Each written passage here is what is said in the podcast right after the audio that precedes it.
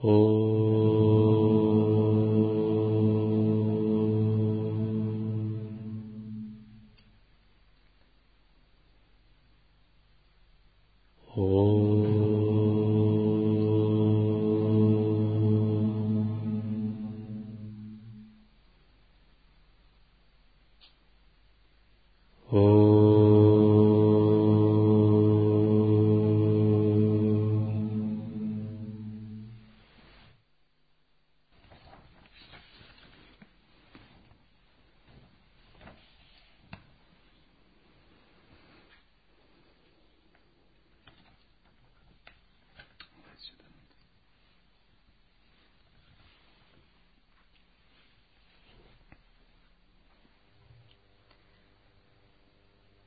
Размышляйте о себе как о неподвижном сознании, свободном от любого дуализма, оставив ошибочную идею, что сознание только производное вас. Все внешнее или внутреннее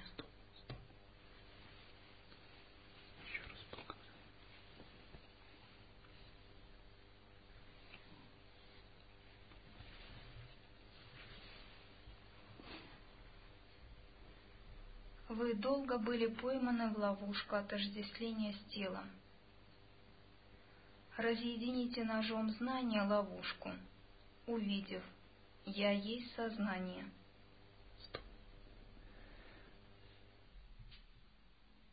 Процесс освобождения означает, что мы получаем, мы видим ловушку.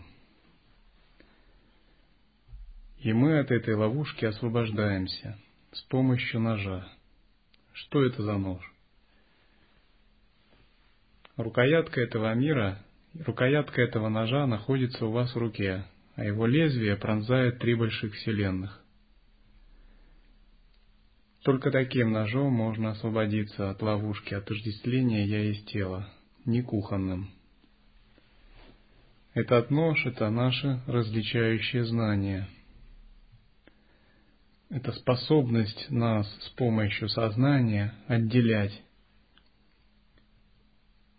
истинное, чистое «я» и все, что является заблуждением.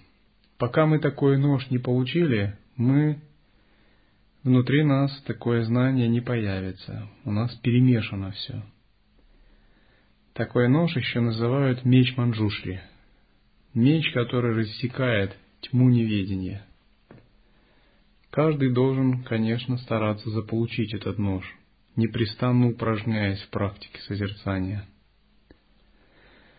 Пока мы такой меч не получили, мы бессильны в нашей практике, даже если мы выполняем те практики или это, или что-то читаем.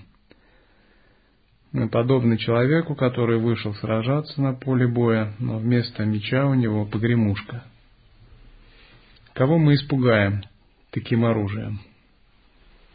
И сам такой воин, он, в общем-то, еще не является воином. Его самого, чем хочешь, можно напугать. Но меч Манджушри – это как такое мистическое оружие. Стоит его взять в руки, земля начинает дрожать, а планеты сходят со своих орбит. Это есть различающее знание, которое уничтожает иллюзию трех миров –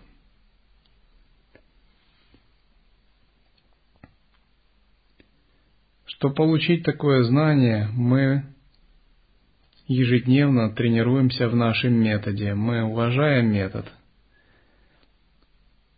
Мы относимся к методу как к самой сущностной части практики. Пока мы не научимся уважать метод, работать с методом, пока мы не породим должного отношения к методу, не позволим ему проникнуть в нас, трансформировать нас, пока мы не сами не станем ходячим как бы телом метода, мы не получим его силу, его сила будет скрыта от нас. Только когда мы сольемся с методом, будем одним и тем же с методом, тогда этот метод как бы дает нам эту силу меча Манджуши.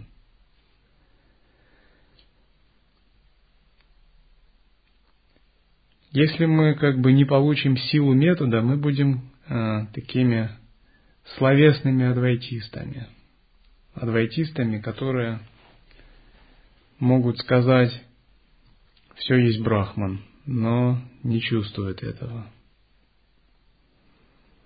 Именно когда вы приходите к гуру, ценность гуру тому, что он не только дает вам видение, воззрение, а в том, что он дает вам метод, золотой ключик, который открывает это видение.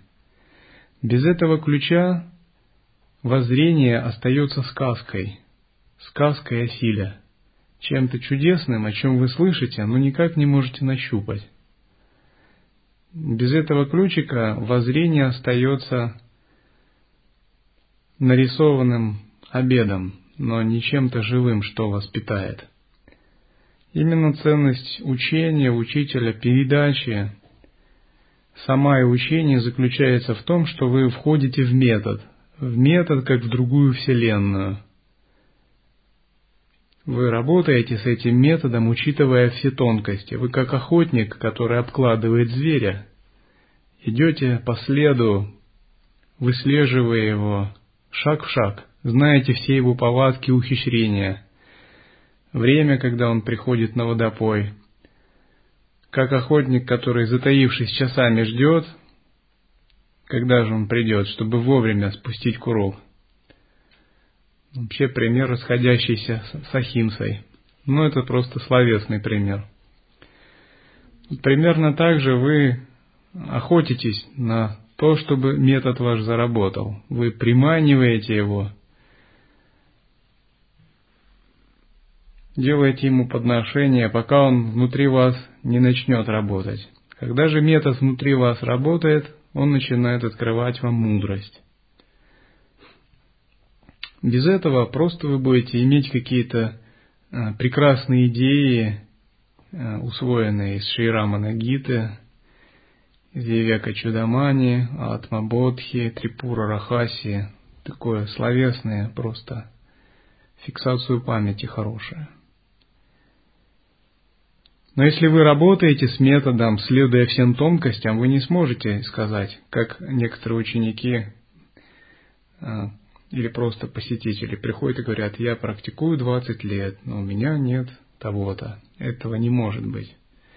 Метод такая вещь, если вы впускаете его в свое сознание, он работает, он вас трансформирует. Главное, чтобы понять, как правильно работать с методом, как к нему подойти и извлечь полностью его силу. И здесь нельзя пренебрегать. Некоторые превозносят мудрость. Некоторые увлечены методами, забыв от мудрости. Но это все крайности. Истина – золотая середина, она посредине, когда метод и мудрость уравновешены, так же, как левая и правая, и правая рука. Метод без мудрости – просто слепая техника. Мудрость без метода – это колосс на глиняных ногах. Истина, которой нет силы проявиться. Это замок, в который вы никогда не попадете которым вы будете всю жизнь восхищаться, ну, как бы воображать, но в который вы даже не сможете просунуть нос. Когда же у вас две есть эти вещи, метод и мудрость, вы попадаете в этот замок, потому что вы его открываете и ходите реально по его комнатам. На высших стадиях практики у нас парадокс таков, что сама мудрость становится методом, можно сказать, наш метод так развивается, что он уже неотделим от мудрости. В этом и есть величие учения, когда путь становится плодом, когда метод сливается с мудростью, когда ключик, который открывает нам замок, неотличим от самого замка. Можно сказать, метод Анутара Тантры таков, что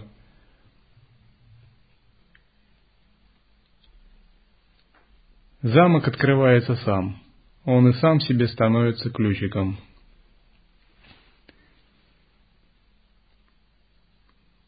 Но до тех пор, пока мы как бы нащупываем, нащупаем этот высший метод пребывания в мудрости как таковой за пределами любых методов, есть другие, более понятные методы, которые вы выполняете. Именно метод открывает перед нами глубину реализации. Поэтому, когда вы вступаете во врата учения, следует очень тщательно как бы понимать взаимоотношения метода и мудрости, понимать, как его применять, то есть соблюдать инструкцию. Разумеется, в исконном уме нет никаких ограничений, и инструкции для него тоже смешные вещи. Однако, когда мы говорим об относительном методе, все это имеет место.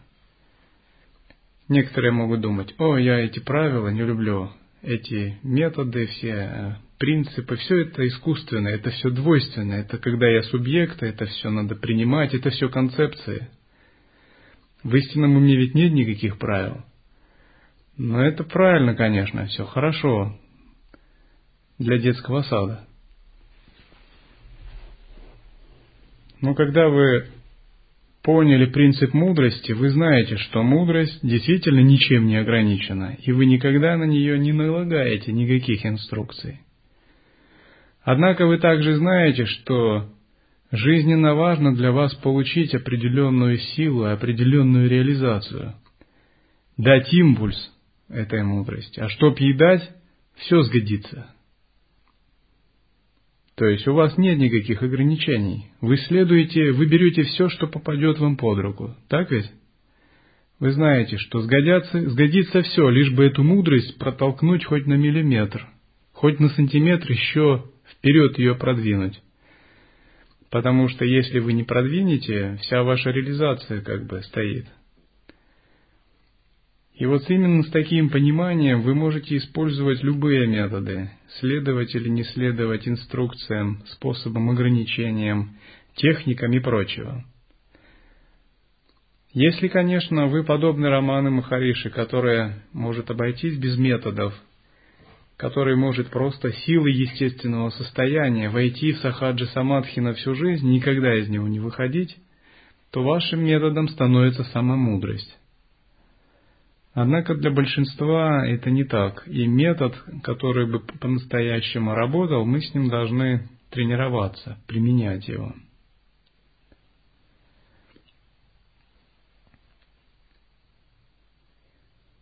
Если вы поняли такое различие между методами и мудростью, у вас никогда не будет э, в душе э, противоречий, сомнений между относительным и абсолютным.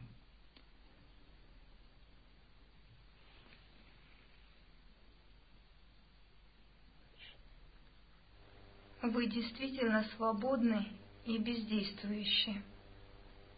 Вы уже самосияющий и безупречный. Причина вашей неволи – то, что вы еще обращаетесь к текучему уму.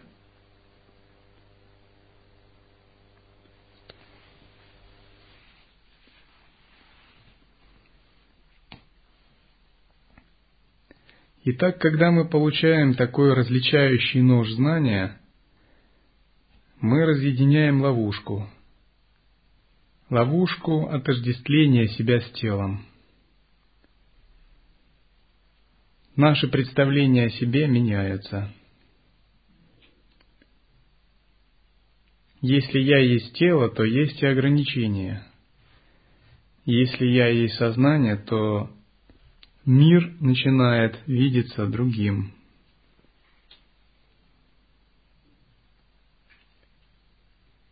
Когда мы видим «я есть сознание», мы чувствуем, что мы действительно уже прямо сейчас чисты, свободны и вне всякого действия. Тогда у нас появляется это глубокое чувство центра, и мы начинаем в нем укореняться –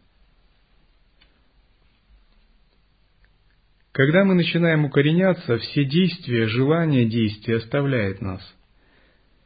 Мы видим, что только такое укоренение и заслуживает какого-то внимания. Любые потуги уйти от своего центра никогда нам не дадут удовлетворенности. Неважно, что это будет за уход с центра.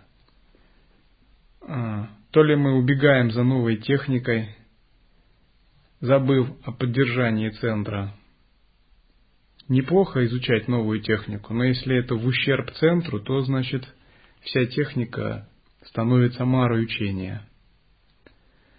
То ли за новой сутрой, то ли мы прилепляемся к какому-либо человеку. Всякий раз мы увидим, что как только мы покидаем этот центр ради чего-либо, то все обесценивается – и много-много раз мы это делаем, и затем на своем горьком опыте убеждаемся, как вновь и вновь мы совершаем такую ошибку ухода от центра. До тех пор, пока у нас не появится стойкое желание не уходить от центра, что бы то ни было.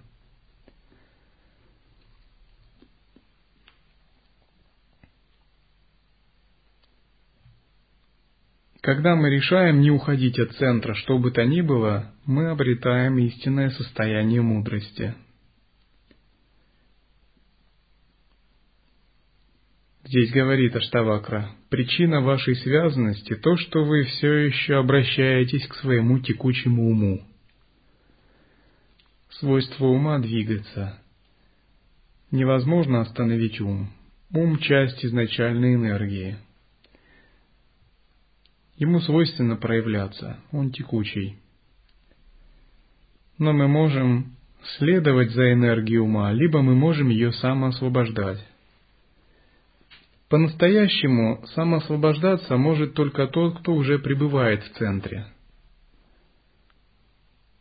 Силой самого пребывания в центре он самоосвобождается. Проще говоря, то, что выходит из нас изнутри, не овладевает нами. К примеру, из вас выходит мысль или речь, или поступок, но он на вас не оказывает влияния, не увлекает. Потому что в этот момент вы сознательно, у вас есть центр, это как некая воронка, которая обратно засасывает все, что у вас выходит изнутри. Примерно можно так сравнить это самоосвобождения.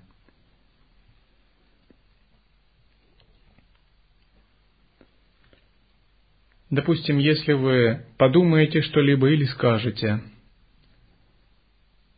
это повлияет на ваше сознание. В зависимости от того, что вы подумаете и скажете, ваш ум окрасится тем, что изошло из вас. Так ведь? Будут новые впечатления, и значит новая карма. Поэтому святые дают заповеди. Думай правильно, чисто. Говори правильно, гармонично. Делай хорошо, чтобы это не отпечаталось, чтобы это не было дурными поступками, чтобы это не стало твоей новой дурной кармой, поскольку все эти вещи отпечатываются в твоем уме. Отпечатки эти либо позитивные, либо негативные, либо нейтральные – Однако самоосвобождение – это нечто большее. Самоосвобождение означает, что теперь у нас есть некая воронка, как черная дыра, которая аннулирует все наши поступки тела, речи, ума. Как бы этот центр, он списывает все, как только вы укоренились в нем. Исходят из вас чистые или нечистые мысли, он их просто как пылесос, просто поглощает и растворяет – исходят из вас нейтральные или нетхармичные поступки тела или речи. Он все сам освобождает. И вы внезапно обнаруживаете одну великую истину, что когда ты находишься в этом состоянии центра, то все энергии становятся благоприятными, потому что они самоосвобождаются. Допустим, если вам дать возможность совершить э, какой-либо скверный поступок, ну, хотя бы небольшой, через некоторое время у вас обязательно возникнет чувство нечистоты, чувство вины, чувство неправильности. Произойдет отпечаток.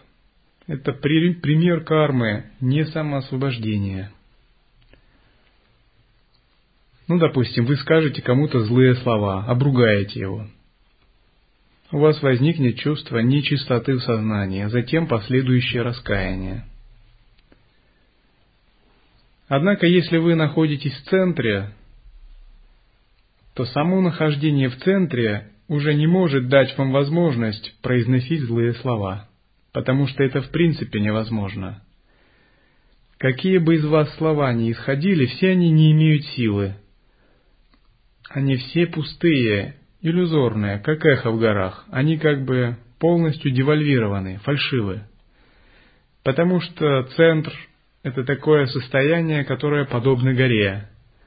А ваши энергии и ваши кармы не могут с ним даже рядом сравниться. И поэтому, когда из вас выходят ваши кармы, а вы пребываете в центре, то эти кармы не имеют никакой силы, они подобны игре. Поэтому есть такое выражение – игривая манифестация. И состояние святого – это состояние, когда его энергии проявляются только из центра. Тогда они не становятся никакой кармой. Поэтому говорят, что состояние святого – это состояние игры, лилы – Обычный человек не может находиться в состоянии игры, потому что даже если он пытается как-то имитировать лилу, он действует из ума. А если он действует из ума, то энергии, которые исходят, оставляют отпечаток в нем, и развивается карма. Когда действует святой, он всегда действует из этого центра, из состояния пространства. Тогда все энергии, которые исходят из него, самосвобождаются –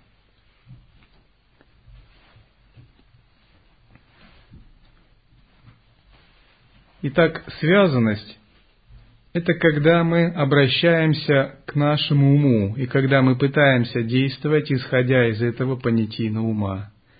Освобождение, когда мы действуем из центра. В абсолютной недвойственности говорят «нет чистого или нечистого», но это верно только для святых, которые действуют из центра. Или нет а, приязни или отвращения, но это верно только для тех, кто действует из состояния центра.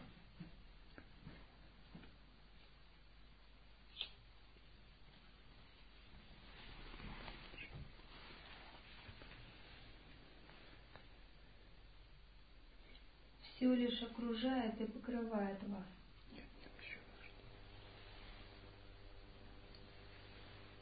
Потому что вы есть чистое сознание. Так не будьте недалеки. Вы не обусловлены и неизменны. Вы бесформенное и неподвижное, непостижимое сознание, невозмутимый. Такое сознание не привязывается –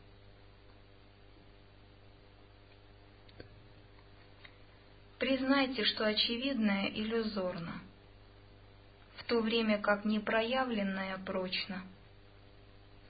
Через это проникновение в истину вы избежите падения в нереальность. Так же, как зеркало существует как предмет, отличающийся от отражений, так Всевышний существует и кроме посредства этого тела. Подобно тому, как одно и то же, все наполняющее пространство, существует в пределах и безонах, так же вечное бытие существует в совокупности вещей. Джанака сказал, «Верно, я совершенный и покоен, будучи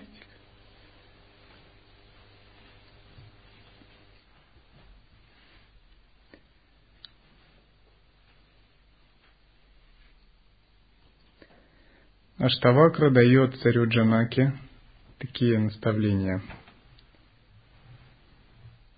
Вы есть чистое сознание, а все, что вы видите, только окружает и покрывает вас, как чистое сознание. Вы содержитесь внутри всех предметов. Просто все предметы скрывают вас. Он говорит, Ваше Величество, будьте внимательны, посмотрите – вы есть чистое сознание, вы содержитесь в каждом камне, в каждом дереве, в каждом атоме, но не понимаете этого. Мы можем видеть это, когда у нас есть такой различающий меч Манджушри. Нож знания. Джняна-йога, по сути, это найти, искать, искать и найти этот различающий меч. Поэтому я говорю, что мои ученики – это те, кто имеет склонность к джняна-йоге, имеют вирабхаву как минимум. Пока мы не обретем этот нож знания, то даже если мы имеем преданность, этого недостаточно. Даже если мы усердно делаем техники, этого недостаточно. Мы должны искать и найти этот нож знания, который устранит наше последнее неведение. Техники, преданность, прочие вещи, они являются уже как прекрасным украшением к самому главному нашему оружию, этому мечу различающего знания.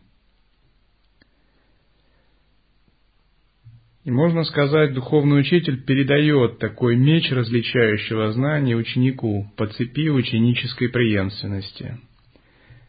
И ученик со временем учится им махать, до тех пор, пока не обретет искусность он должен им научиться махать с большой скоростью, как самый лучший мастер пути меча.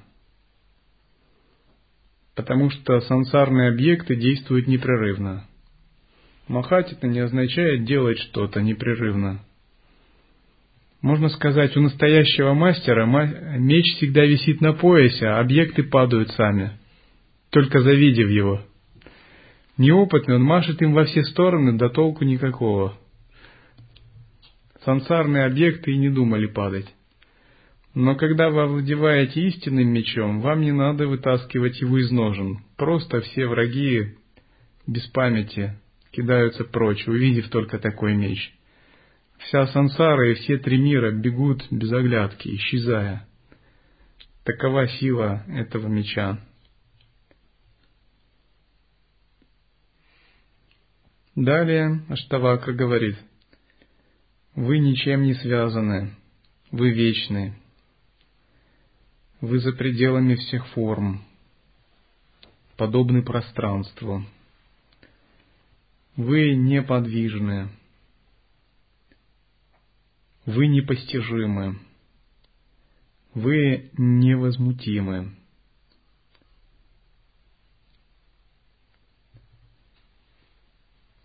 Еще Аштавакра говорит, признайте, что очевидное все иллюзорно, в то время как непроявленное прочно. Это действительно так. Просветление, путь к освобождению, это можно сказать перевернуть все с ног на голову сначала, в своем иллюзорном восприятии. Мы должны признать, что все, что нам кажется таким реальным, полная эфемерность, миф, сон, нереальность. И наоборот, признать, что то, что кажется нам невидимым, неосязаемым, что это и есть единственный фундамент, единственное основание, и прочно утвердиться на этом основании. Через это проникновение в истину вы избежите падения в нереальность снова –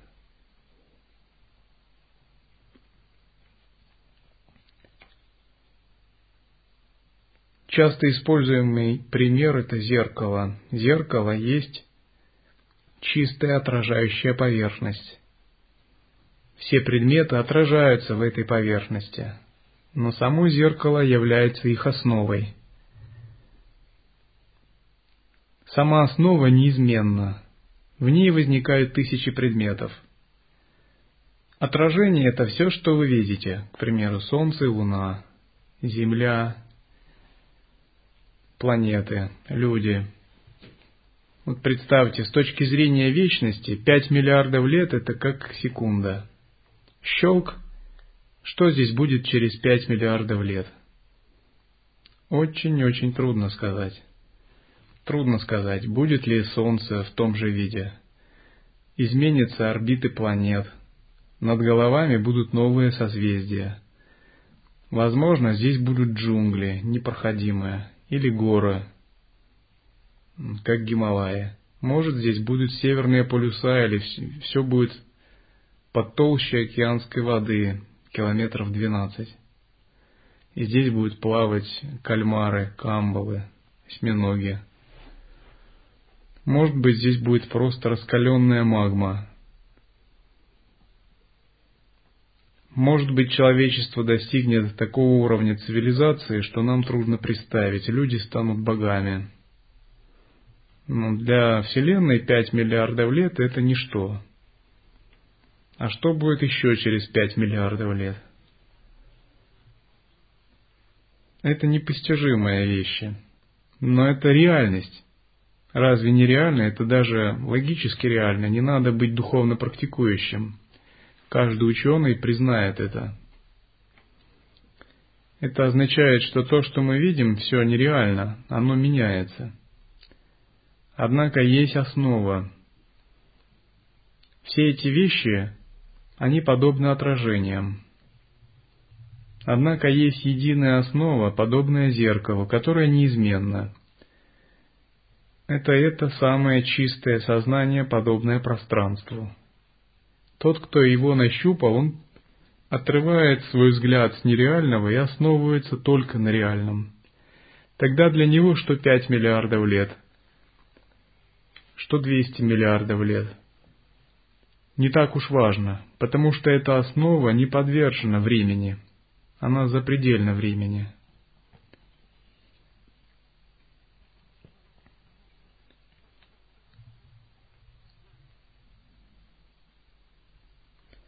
Джанака отвечает, «Действительно, я чист, совершенен и нахожусь в покое, пребывая сознанием вне причин и следствий». Он как бы прозревает. «Я был очарован заблуждением».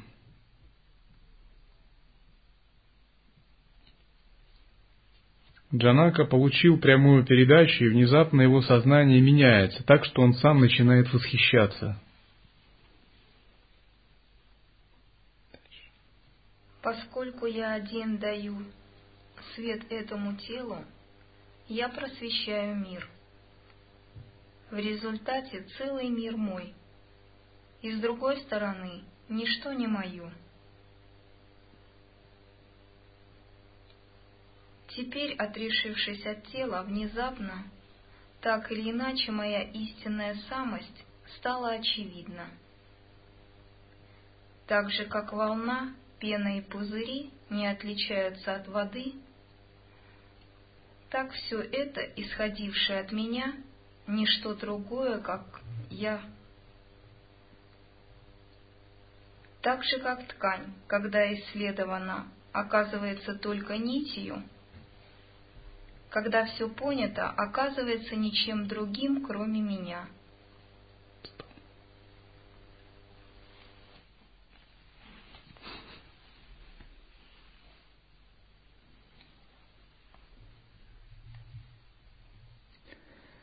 Вот здесь Джанака получил этот меч различающей мудрости. Если бы он не получил его, он бы так не заговорил. Наверняка передача произошла, и Джанака прозрел в процессе единственного объяснения. Джанаку называют гением, то есть он был йогином уровня дивья. Он получил сразу же просветление после того, как Брахмана Штавакра сделал ему прямое введение – он получил передачу воззрения и полностью принял это воззрение как свое собственное. И в момент объяснения он полностью открыл это чистое сознание.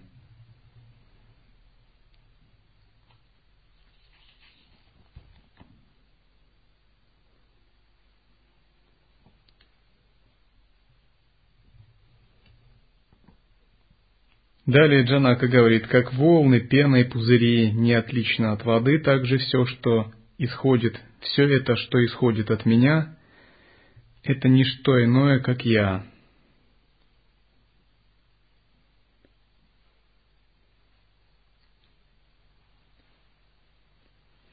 От невежества появляется внешний мир. От знания он перестает казаться больше меня. От невежества из веревки показывается змея. От знания змея больше не показывается. Внешний мир появляется, когда мы не видим свое «я». Когда сияет огонь знания, внешний мир перестает казаться отдельным от нас, большим от нас. Внешний мир тождественен нашему «я». Когда вы отделены и созерцаете небо в двойственности, вы чувствуете небо бесконечно, я мал.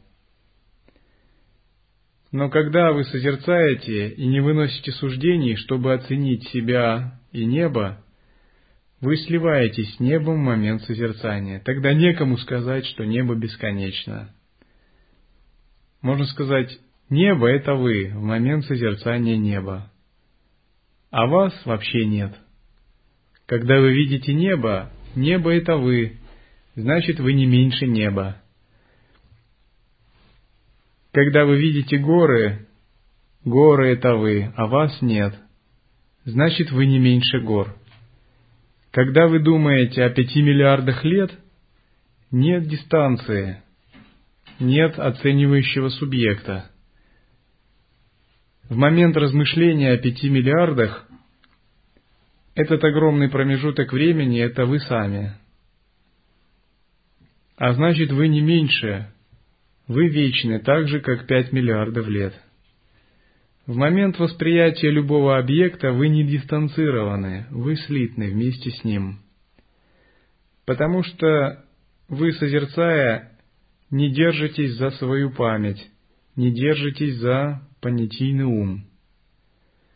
Вы не держите за свои оценки, вы просто сливаетесь с объектом, какой бы это объект ни был. Когда вы созерцаете высший источник, абсолют, Бога,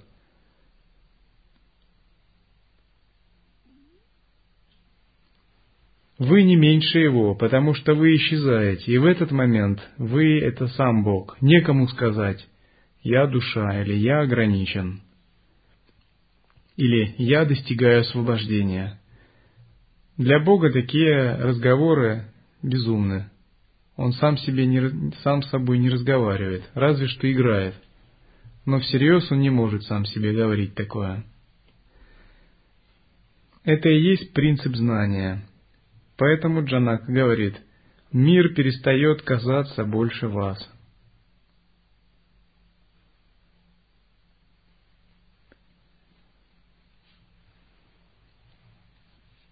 От невежества из веревки появляется змея. От знания змея не показывается больше. Ночью шел человек, который переходил ручей. Через ручей была перекинута веревка. В темноте человек, увидев веревку, принял ее за змею и до ужаса испугался и убежал и всем другим рассказывал, что через ручей перекинута огромная змея, которая закрывает переход. Когда утром он с друзьями пришел с палками, чтобы сражаться со змеей, все увидели, что это веревка, и подняли его на смех. Затем, без всяких проблем, перешли на другой берег. Весь ужас ночной покинул человека, потому что он увидел, что, в общем, ситуация была смешная. С самого начала бояться было нечего. Змеи реальной не было, а было ложное знание. При правильном видении ложное знание видится как изначально не существовавшее.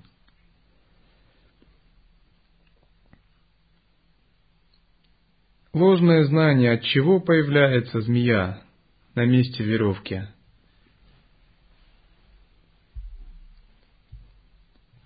от неведения, от неглубокого разума. Когда мы видим мир поверхностно, неглубоко. Когда мы видим мир поверхностно, мы судим его поверхностно. Мы наклеиваем его, на него ярлыки. И мы считаем себя чем-то отдельным от мира – и тогда все эти поверхностные суждения, ярлыки нас так увлекают, что создают целую картину мира иллюзорного, которой есть жизнь, смерть, другие существа и прочее. Вот такая картина мира в конце концов нас настолько запутывает, что мы пребываем в бессилии и страдании. Поэтому освобождение – это обрести новую картину мира, обрести новое знание, которое позволяет эту новую картину мира удерживать. Что значит обрести новую картину мира? Это не значит сменить идеологию. Меньше всего это означает сменить идеологию. Тех, кто сменил идеологию, вы можете часто встретить на улицах с книжечкой. Но когда вы хотите поговорить поглубже, вы видите, что за этой идеологией пока еще мало что есть. Я разговаривал с одним проповедником из э, общества свидетелей Еговы. Одно время я практиковал, э, снимая квартиру, и он зашел и сказал, вы на моем участке. Я должен вам проповедовать. Это было просто удивительно. Я сказал, тогда вам как раз по адресу. И мы завели с ним долгий и ненужный разговор о том, кто проповедует. Я никак не мог понять, а, кто же проповедует внутри него. В конце концов, я его пытался пробудить к Атмавичаре. Получилось, что не он проповедовал мне, а я ему проповедовал, используя его же методы. Когда он начал подбираться к чувству «я», у него началось замешательство, он сказал, там же бездна, я боюсь туда трогать вообще. Я сказал, вот только когда ты к этой бездне чуть-чуть подберешься, ты Егову тогда и чуть-чуть поймешь. До этого даже еще ты мимо, мимо ходишь. И он ушел в сильном смущении.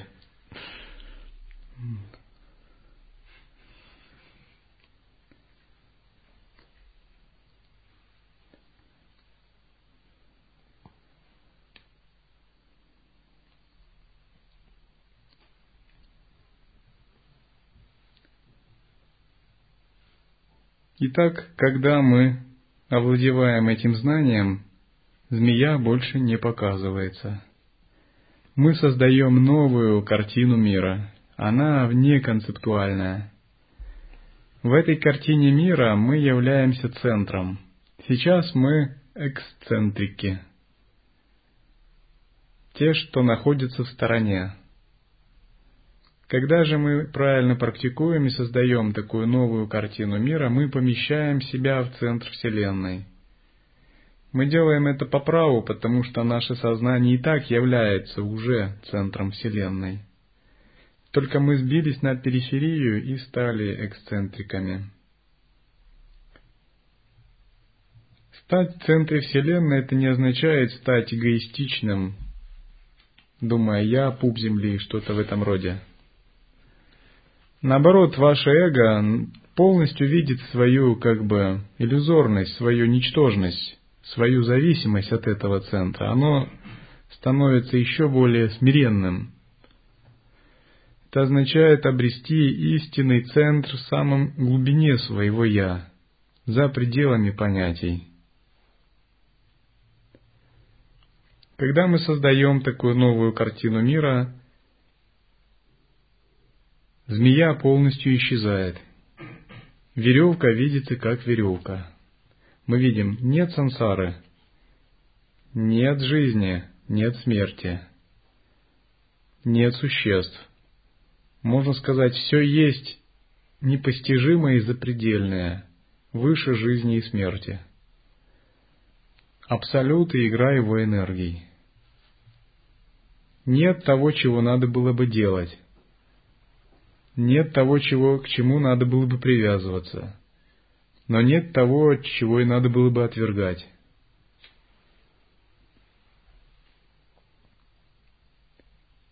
Все пустотно, все иллюзорно, нет реально существующей даже пылинки, но при этом все чудесно проявляется –